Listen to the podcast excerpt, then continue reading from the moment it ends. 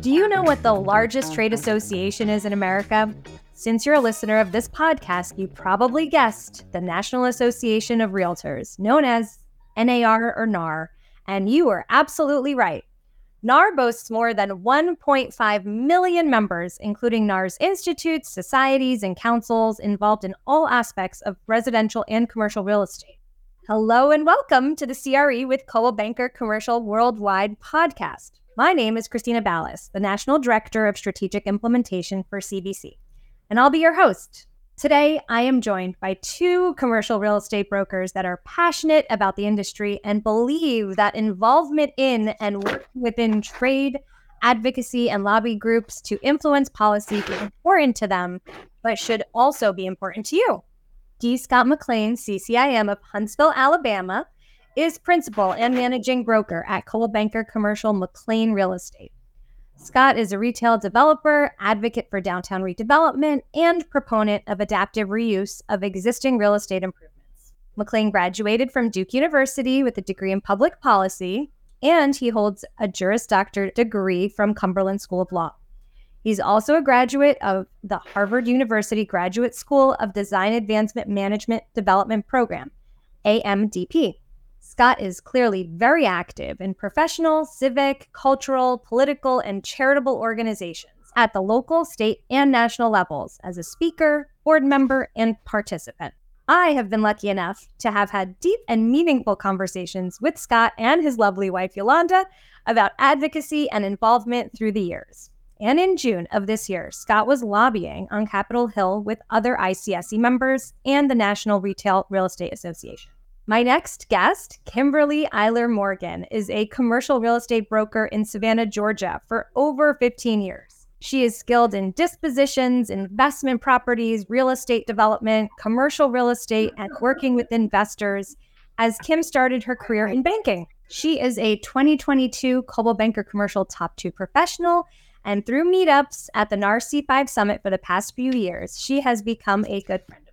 She has been an inspiration to other women in the industry, but if you find her on LinkedIn, you will notice that she is also wildly modest, which I hope to inspire you to do a little more humble bragging on your profile after today, Kim. Currently, she is the NAR director for her state chapter, and on February 15th of this past year, at the request of the Georgia Association of Realtors president, Kim Iler Morgan testified in front of the House Small Business Development Committee on behalf of the Commercial Alliance.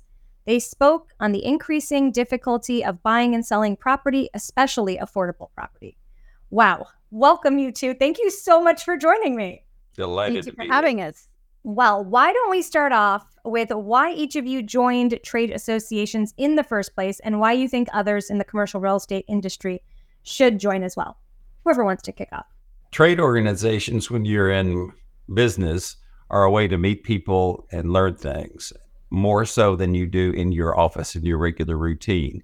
And it's important to be exposed to different people and different ways of accomplishing the work that you're trying to do.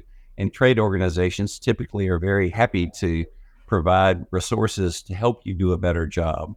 But as important is meeting people and creating opportunities from those invitations and uh, introductions to do business and make friends. Um, so a trade organization can be a great source of business and business strategy business techniques and business success as well as friends.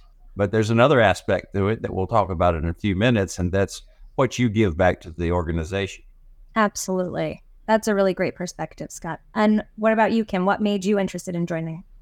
I would certainly echo uh, exactly what Scott said in terms of the networking piece and the the availability of others that are in your different organizations and your different expertise. It gives you an opportunity to find those that you may need to collaborate with on certain projects. It opens a, a whole new world of networking that is not just available within your local vicinity. It it increases your horizons. It, it increases the network ability, as I originally said, but also the the fact of what you can bring to the table based on your area and such as Scott in his area and others that we've met across the states and, and across the world, quite frankly. So let's talk about that giving back piece. So for me, I think of it as advocacy when I when I think of those trade organizations, but what kind of give backs to our industry are you guys talking about? Is it the advocacy and policy route or is there other places that I haven't thought of? It depends on how you like to participate, and there are many ways to give back. Uh, in most organizations, there's an educational component, so you can teach and you can take classes. You can both give and take in that regard. And others, there are uh, local ways that the organization helps the community in some fashion, and that may be your passion. A way that I have uh, been involved in some organizations is through the public policy aspect. The public policy aspect is bigger than we are. There is a saying that is tossed around at meetings that if you're not at the table, then you're on the menu. And showing up and being represented represented as an organization at the state, local, and national levels will mean that perhaps you are protected in your organization and in your industry. So I have been interested in the public policy aspects through a couple of the organizations to which I belong. And I think there's great opportunity to participate there and to try to shape our our laws and how those laws affect our business. That's really uh, I love that quote. If you're not at the table, you're on the menu. So true. You know, Kim, what where did you jump into? Were you similar to Scott where you were already interested in policy and that's what you decided to do? Did you just, you know, join as a member and see where the need was? So I would say for me it was a little different. I kind of took a look around to say where where am I most needed and what will bring the most value to what I'm trying to accomplish within my profession. And one of the things that I felt very strongly about was our, our local chapter of government affairs uh, from a local standpoint in, in getting in front of our local politicians, but took it a step further and became involved with our local chamber and government affairs. And then from there uh, on the state level through our um, state organization, the Georgia Association of Realtors. And it has been a great tool in order to find and advocate for items that we know within our industry could be in jeopardy. Perhaps we can offer uh, experience from what we have gone through within certain deals and, and what has been accomplished or what has not been accomplished. I think it's great to advocate for policy, just as um, Scott said, but within our own industries and locally, you get a lot of respect around the state when in fact you know what you're talking about and you can't know what you're talking about unless you get involved. And it's easy for someone to vote something yes or no but there's some form of advocacy behind that and why that person is voting for that. They need to know the ins and outs of why. They're not boots on the ground like we are and i think it's important for us to get the message out so that they in in turn do protect what we are fighting for whether it be private property rights on the personal component or the professional commercial component. I think that's a, a, terrific point and one that I want to amplify. And that is that we have elected leaders who are not necessarily in our industry. And they're measures that become that come before our elected leaders and before government that seem to make sense uh, to people who don't otherwise know exactly how they affect us for example, one that is regularly on the table, though not, not right this minute at the national level, is maybe we do away with the Internal uh, Revenue Code Section 1031 tax deferred exchange. This, as we know in the industry, is a very critical component and one of the last things left, it seems, that gives us a time limit for to make a deal and to make a deal happen. And that is there are certain time parameters within which you have to do certain things if you're going to take advantage of Section 1031 of the Internal Revenue Code and defer your taxes when you sell a property.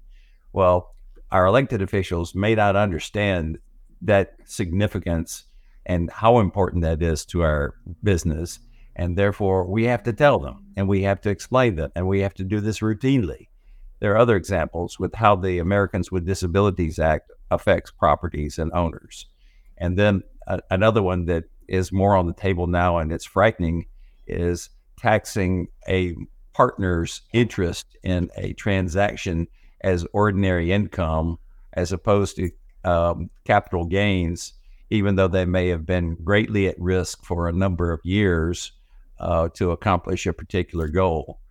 Elected officials don't always know how this works. And that's why being involved in these organizations is good for your own individual business as well as the collective business of the industry because we explain to elected officials who may be pharmacists and doctors and lawyers and others who don't know about these particular applications, how they really work and what they can do to our economy if they're changed. Well said.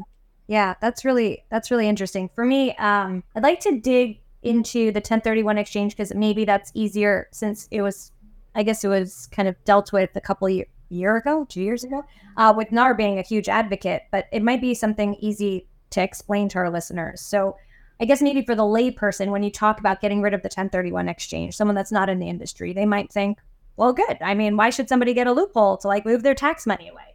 Can somebody talk me through how something that seems maybe flippant to the average person that's not in our industry and like, oh yeah, whatever, who cares? Like, why is that? Why does how would that affect not just brokers but the whole industry? Like, can you help me follow through with that? Yes, people make real estate decisions based on tax laws, and on income and on neighborhoods and analysis of tenants and all sorts of factors.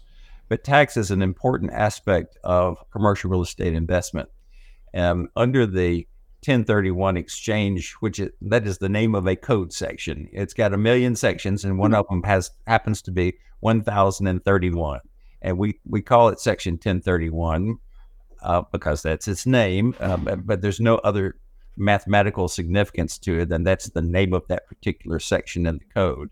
And that says that if you own a piece of property and you sell it, as long as you put the, your proceeds with an appropriate caretaker of the money for a period of time and you don't touch it at closing, then you have a certain amount of time within which you can trade that money into a new asset and not pay taxes on the sale that you just made.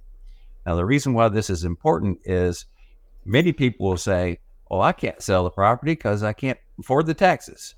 If I sell this, I'm going to have to pay a third in taxes. And so I'm not going to sell it. I'm not going to work in the economy. I'm not going to generate that income. I'm not going to facilitate this new use of this property. I'm going to sit on it because the taxes are chilling my interest in selling.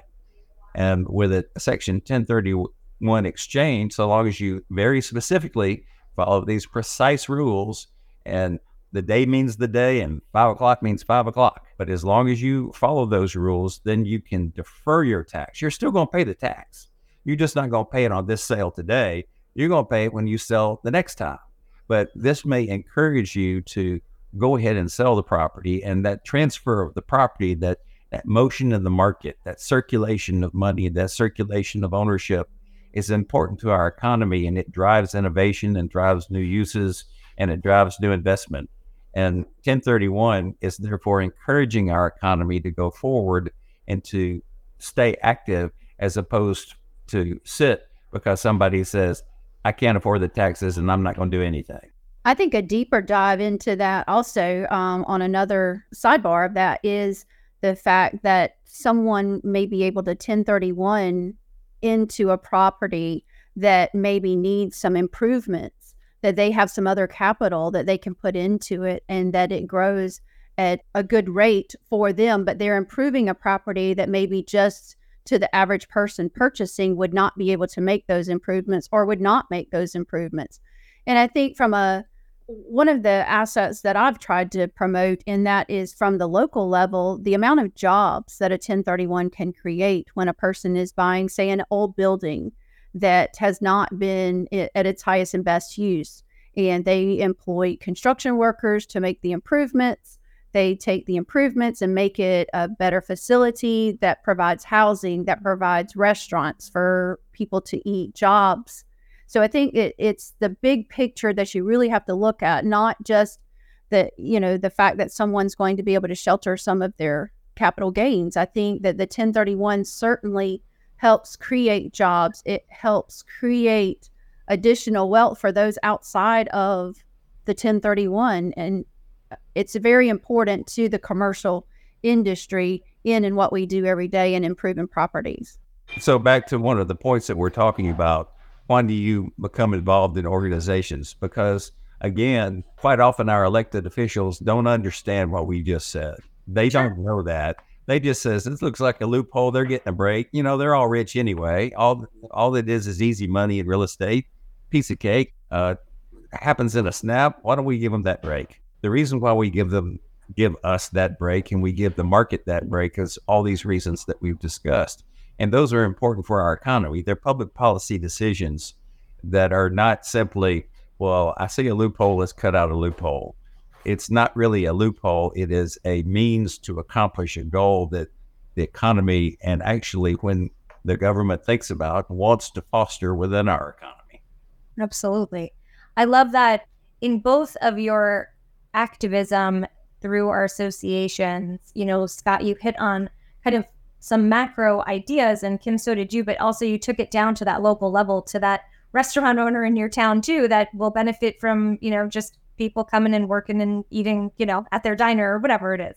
I think that it's great to think of the full story beginning to end. And it, I think, could help motivate or inspire somebody to get involved because there's a place for involvement in whatever interests you. If you're really passionate about, you know, your local main street, these policies affect you and you can um, advocate on its behalf. You can, you know, work at a township or, you know, county level, state level.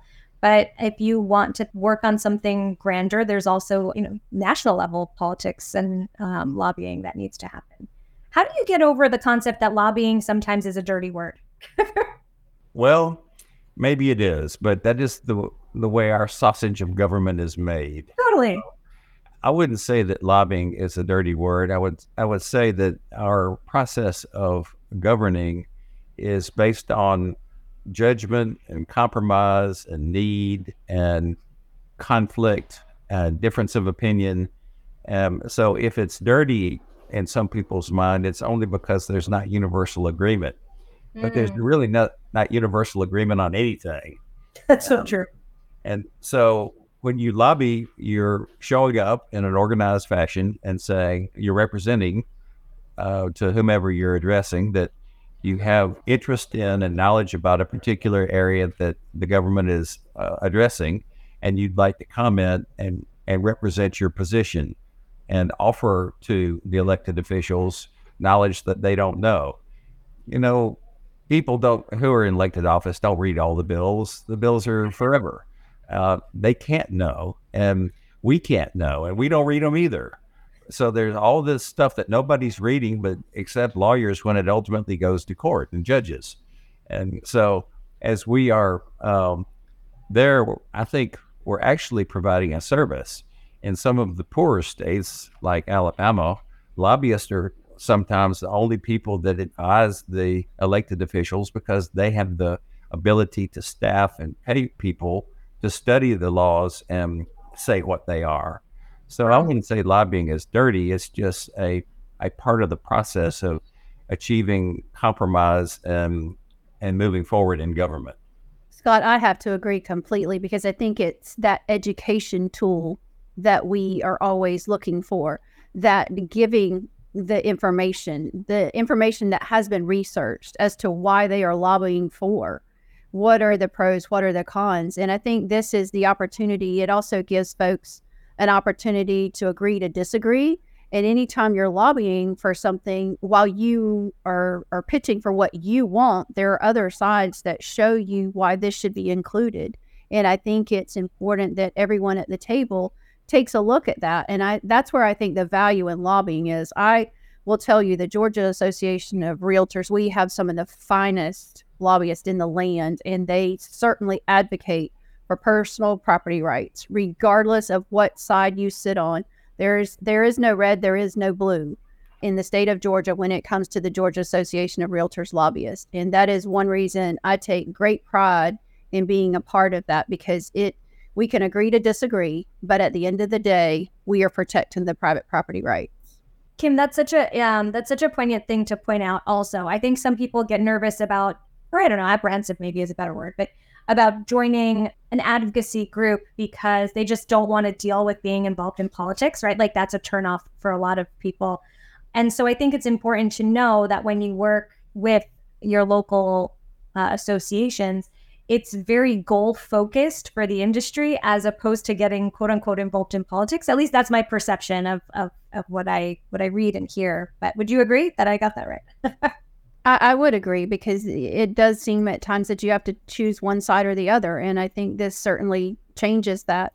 I know you and I were together recently. You heard my husband say, you rub shoulders with politicians all you want, just don't become one.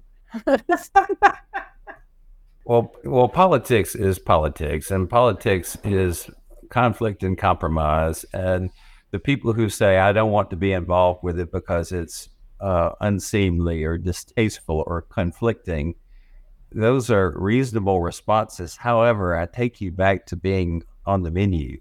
If you're not there to help make the decisions, then the laws will be formed, and you'll read about them and probably not until you're in the process of doing something and somebody says, well, you know, there's a law that says you can't do that. And you say, well, when did that come around? Well, you know, there were public hearings, there was discussion, there was all sorts of focus on it. You weren't there, you didn't participate. So, therefore, you have less room to complain. And it's quite often those people that say it's unseemly and I don't want to play in that sandbox who are the ones who complain the loudest when something happens and it affects them in a way that they don't like. What a great exclamation point I would put on that is the concept of participating. I am a big advocate for participation, whether it's participating and being mindful in your life uh, with your kids, with your job, but really participating. So, uh, not being a victim of the situation and being informed and involved in whatever that is that you love. So, uh, we are grateful that the two of you have found your passion and love within our industry so that you can help and represent the industry and moving it forward and keeping it and making it better. So I'd love to talk to both of you about your experience, your recent experiences here at the Capitol. Uh, I know each of you had very different experiences for different reasons. So whoever wants to kick off, but I'd love to learn about what got you there, what was the policy that was at the table, and what was your part in it. I've been going to the International Council of Shopping Centers, now known as simply as ICSC, uh, and the Washington, now known as Federal Fly In, for maybe 15 years. Um, the program for this uh, particular interaction is the first day is briefings by elected officials, policy people, ICSC people on what's going on. And then the second day, we break up into our state delegations, and we typically have three issues and we go to as many of our delegation with assigned appointments as we can. And we meet with either the member or staff, and we have basically 12 minutes. And we have divided up our uh, talking points, and there'll typically be three of them. Um, we go in and we give a push, and we have some paper to back it up, and we have some resources to back up the paper. But the point is that we are constituents of those elected people. And when constituents show up in the offices of elected people, they pay attention because constituents are also voters and they might even be contributors. If I try to go to Georgia, I'm going to have less influence than if I go to an Alabama elected official because they'll say, in Alabama, they'll say, You're one of mine. Yes. And I can talk about local stories. I can talk about local properties. I can talk about things that they know people that they know and how it affects their district. So it's always fun. And you end up with a personal relationship with the members and the staff. And you're advancing well researched, well documented, well taught to you and your team positions that need to be understood and by Congress. So it's fun and it's effective. And they tell us we're effective and they pay attention and they take notes. Uh, so it, we don't feel like we're wasting our time when we do this. We feel like we're actually being helpful to the cause. Absolutely. What was um what was the big concept in your convert? Are you allowed to share what you went? Sure. Let's see if I can name all three. Um, or well, I can, I can give you some flavor of what we've been doing for for 20 years. We worked on what is now known as streamlined sales and use tax, what some people might say internet sales tax, uh, what could be actually also described as a a tax on transactions that are done over the internet as opposed to in physical stores. For a long time, uh, the internet was a new thing, and you know we need to give it a break, and we needed to be nice to the internet and internet sales. And then after a while, we said, you know, in Alabama, as I recall, we have a three hundred million dollar deficit in the state, and if we were collecting internet sales tax at the appropriate rate, we would we would completely fund that three hundred million dollar deficit in a year. Uh, that was a pretty important point. We worked on it for 20 years, and we finally got that done. Another point that is regular is the Americans with Disability Act. The idea there is that there are laws and restrictions on how the physical environment must be built and operated so that people who are disabled can access places easily and comfortably. The way it works in application is there are lawyers who will find a plaintiff someplace in America and quite often use Google to determine whether there are stripes in the parking lot or lifts in the swimming pool and file suit against people based on that, not with the idea of their affecting change, but the idea of settling for about $5,000 per suit. And that happens routinely. Uh, one of my friends said, Yeah, they went down the street, they got nine of our properties. It cost $45,000 to make them all go away. Well, that didn't do a thing to help the handicapped people uh, all it did was enriched the plaintiff and, and the lawyers who were doing that. There is not a cure period. So if if I've got a situation at a building that I own and it's non-compliant with the Americans with Disabilities Act, and somebody brings that to my attention, I should have 90 days to fix it. Because if I have that time to fix it, then it will actually get fixed and and solve the problem. But the way it is, you file a suit and then you say, well, you could say, if you were callous perhaps, well, it's going to cost $10,000 to fix the problem. I can make the suit go away for five. So just pay five and leave it like it is.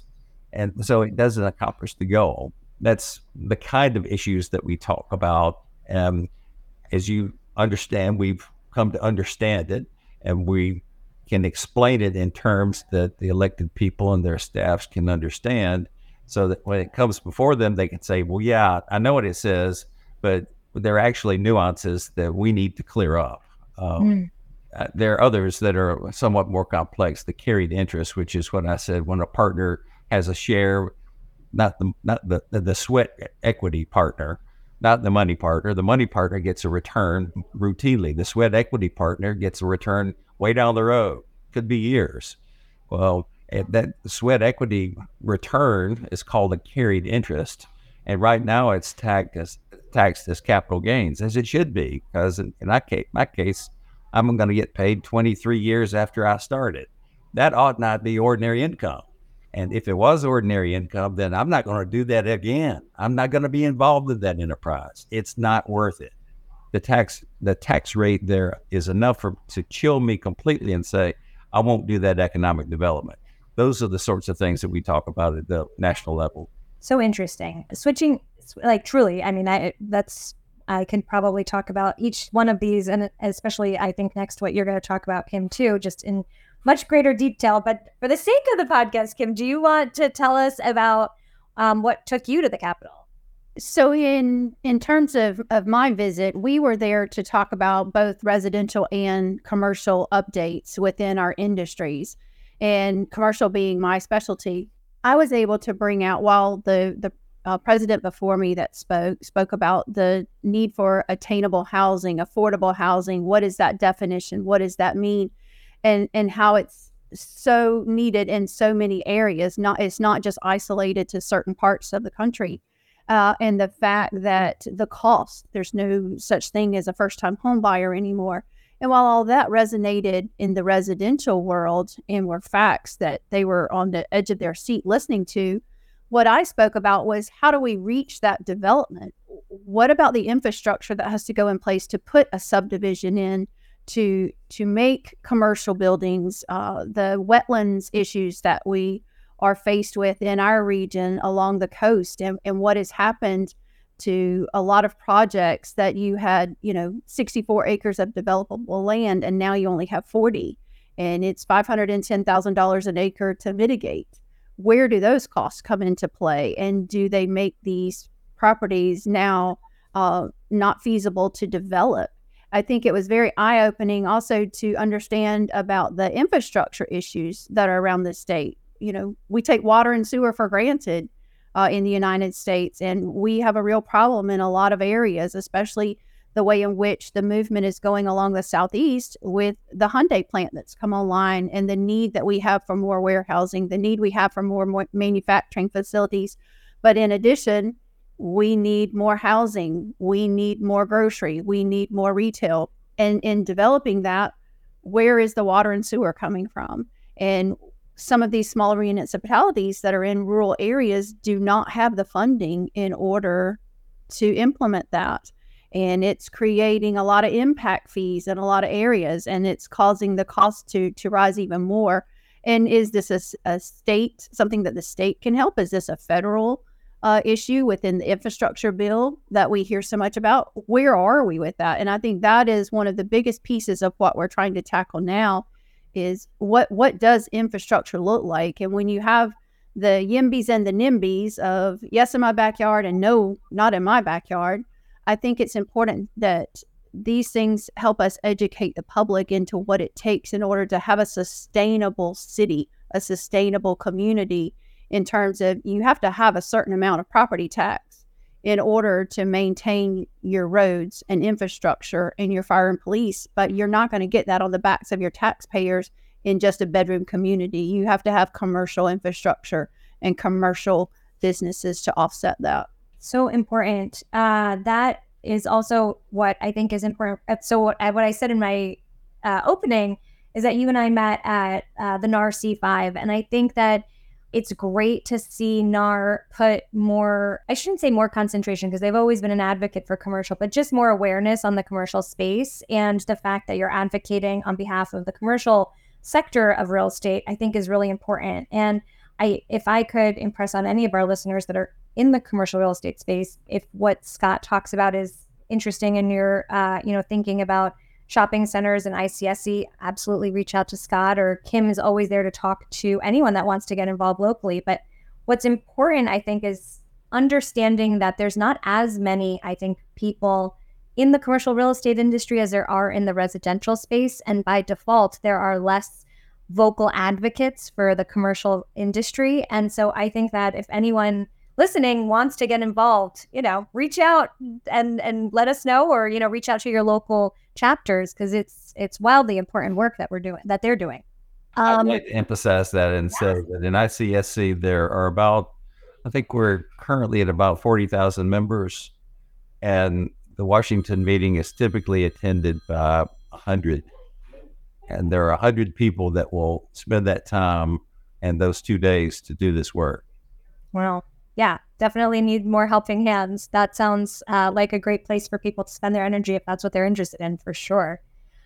Besides what you all worked on at the Capitol this year, is there a specific area in the commercial real estate space that really you think needs our listeners' attention? You know, what what is there? Uh, is there something burning that you're thinking, oh gosh, people really need to pay attention to this one issue? You're asking about something that is of general interest, and yes. really a lot of these are are more specific. And I'm having a hard time initially coming up with something that would be interesting to most folks. Other, you know, I would defer to Kim if there's an issue that she's emphasized, and that is, I would say, individual property rights and the whole conflict and tension between government regulation and private ownership and private freedom to do things there's that general tension uh, in our society, and that's why we have government. Is because we want some regulation, but the question is how much and where, and that would apply to really everybody. Whereas the Americans with Disability Act applies to some people. If you're a partner in a transaction and how you're taxed, that applies to specifics. The internet sales tax uh, evened the playing field, uh, and that applied to a great deal of our population. And I think we understand it. You know, a sale is a sale is a sale, uh, regardless of the means. Um, there are lots of reasons, but it took us 20 years of talking about that to make it happen. So I'd, I'd defer to Kim and say that the uh, private interest versus the government regulation would be probably the largest um, overall. I, I certainly agree, Scott, and I do think that you can become involved if it, if you're hesitant about becoming involved. Just start attending some meeting, uh, attend a council meeting, a county commission meeting, get involved from there. Get involved with your local chamber of commerce. Uh, but I would encourage you for your state associations, your your local uh, associations, but especially within NAR, the advocacy that is there for commercial brokers, I think, is uh, not touted enough. I, I, think that there are avenues that you can reach within your state and national association that maybe times because commercial is such a small piece of the, the brokerage world that we're not always privy to the items that are there for us. And again, I think that goes right back down to the private property rights of whomever and, and how those are advocated for. We we did um, locally here. We had an opportunity within our state association and local association here on the ground to help in promoting T-SPLOST, the transportation special local option sales tax, and e-commerce, just as Scott has touched on. And those were things that we partnered as a local board, a state board, and our chamber in order to help promote into an area and educate the public of why you needed to get out and vote for T-SPLOST. Mm-hmm. And I think that is something that you ha- you def- definitely have to find what you're passionate about. It's not for everyone, um, and you do have to have a lot of patience and agree to disagree. But again, you're there to make a difference, and you're there to enhance your your professional way in which you do business, and it's advocacy, advocacy, advocacy. Kim, just because I know a little bit of kind of your background from other interactions of ours, did you get involved with GAR or with your local chapters or your chamber because of a client and a transaction that illuminated like an issue to you, or were you involved uh, at the before any of that kind of came up, and then you know just happened to be that you could better articulate why certain you know points are important? So that's twofold for me because what I'll say is that I I definitely within my industry paid attention to things just outside of the transaction. So many people just look at the transaction and so many people like to judge us by the transaction. But there are so many components to the transaction of how you put that transaction together and how in which it works. So I, I did have a complicated transaction that I kind of started looking to uh, leaders within local um, commissioners for some advice, city managers, how do we handle this, planners, where do we go from here? And one of the biggest things was in Savannah, we actually uh, had a new um, new unified zoning ordinance. It actually took 20 years to put together, and the realtors were very much at the forefront of looking and digging through that. We had attorneys digging through. NAR became involved. The state became involved because there were things, just as Scott touched on in the beginning, that affected our business. If you had a, a building and you uh, it had been in your family for generations, operating as say a, a, gas station, and it burned down, and that may not be able to be built there again based on the new comprehensive plan. So there are things that affect you in, in many different ways, and I think if you're going to be effective in your field, you need to be a part of some form of advocacy. And I'm I'm thankful that my local, state, and the National Association have certainly stepped up where commercial is concerned. And and we see more of that in the forefront now. And Scott, just to be fair, I made I'm making assumptions, so I should let you speak on it. But I'm making assumptions that you were always interested in policy, being that you went to school for policy, and that was like always ingrained in you. But did was there a transaction or a client that you met along your commercial real estate um, experience that made you say, you know what, it's time to marry my love for policy with my current role? I can't think of a particular uh, transaction, but I can think of hundreds because it seems to affect all of them. Uh, wetlands, Kim mentioned. Uh, we have a lot of water in our world. Uh, I think Alabama has 10% of the nation's rivers. uh, which is going to prove very valuable as we go forward in time. But flood is a major issue, and that is one that affects transactions, and policy affects flood a lot. And the waters of the United States is the way water is defined, and there are rules about it, and they're significant. And then we have slope ordinances where we have colluvial soil, which is not stable, and therefore, if if there's a percent grade of a slope, you can't build on it, or you have to comply with restrictions and such, and that can affect a transaction. And then zoning, of course, is government, and zoning affects many transactions for properties that are in municipalities. Or no zoning is a policy issue, and that sure. affects properties that aren't in a municipality. So, what do you mean you're putting a pigsty next to my house? Well, there's no zoning. I can do what I want. That's a policy issue.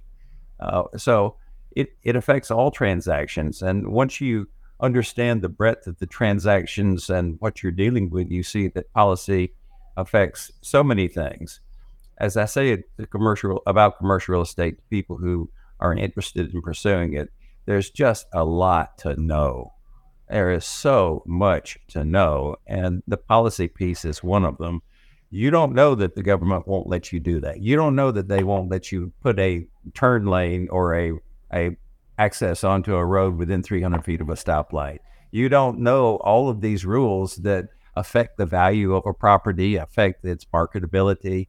And there's just a lot to know. Uh, you don't know that if a property um, doesn't have the right size staircases, then it can't be used for assembly, or you you can't use it for residential, and maybe it's an obsolete building and you can't change the staircase. Well, you have to know that policy rule to know that that, that building that looks great and like it may be a wonderful conversion to residential. Well, you can't because the staircases aren't adequate for fire safety and there's no real reasonable way to build them. So that's another policy application to a building and how it works.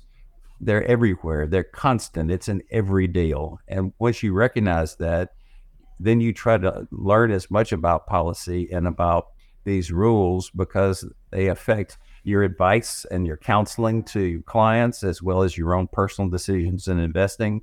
So as I got in organizations and I found that they had excellent policy uh, groups that were teaching me things and bringing um, me up to speed so I could be better at my job and my work, I got involved. And yes, I am a, an old policy guy uh, from a long time, second generation perhaps at this point.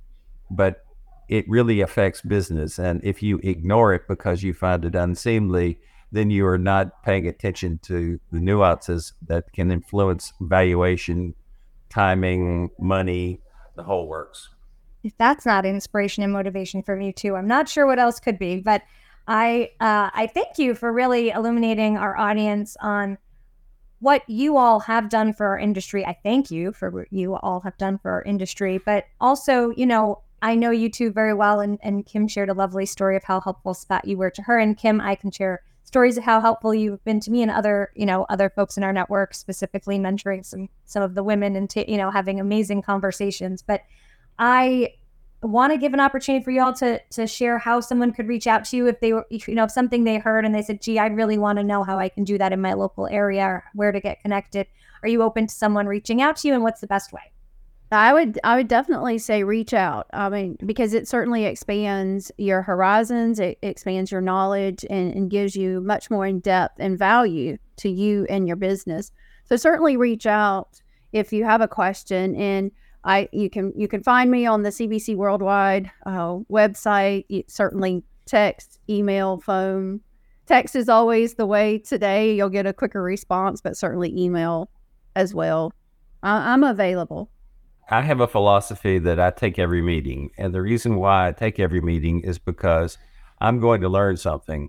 If someone is interested in talking with me further and they have a question or a comment or an observation, I'm going to learn from that. Uh, even if I know more about the topic than they do, they're going to tell me something that I need to know. I'm going to make a new connection. Uh, it may lead to something else. So I'm I'm terribly receptive to engaging with anyone who would like to discuss any topic. Well, thank you both very much. I will say as just tying, you know, tying it all together from my top learnings from our conversation. You know, Kim, I think you highlighted so well on the way that being an advocate for the industry is just a way you can care about your clients, individual rights, properties, you know, pro- private property rights. I think you highlighted is a very important thing that our folks should pay attention to. And I think that that, that to me is a big is, is a big takeaway. And you know, Scott, I'm going to repeat the quote I I was my favorite from the beginning of yours, which is if you're not at the table, you are certainly on the menu. So involvement is key. And um, I hope everyone learned something uh, as I absolutely did from this episode. Thank you so much for listening. And if you liked what you heard today, don't forget to like, subscribe, and follow. Thanks so much. Thank you.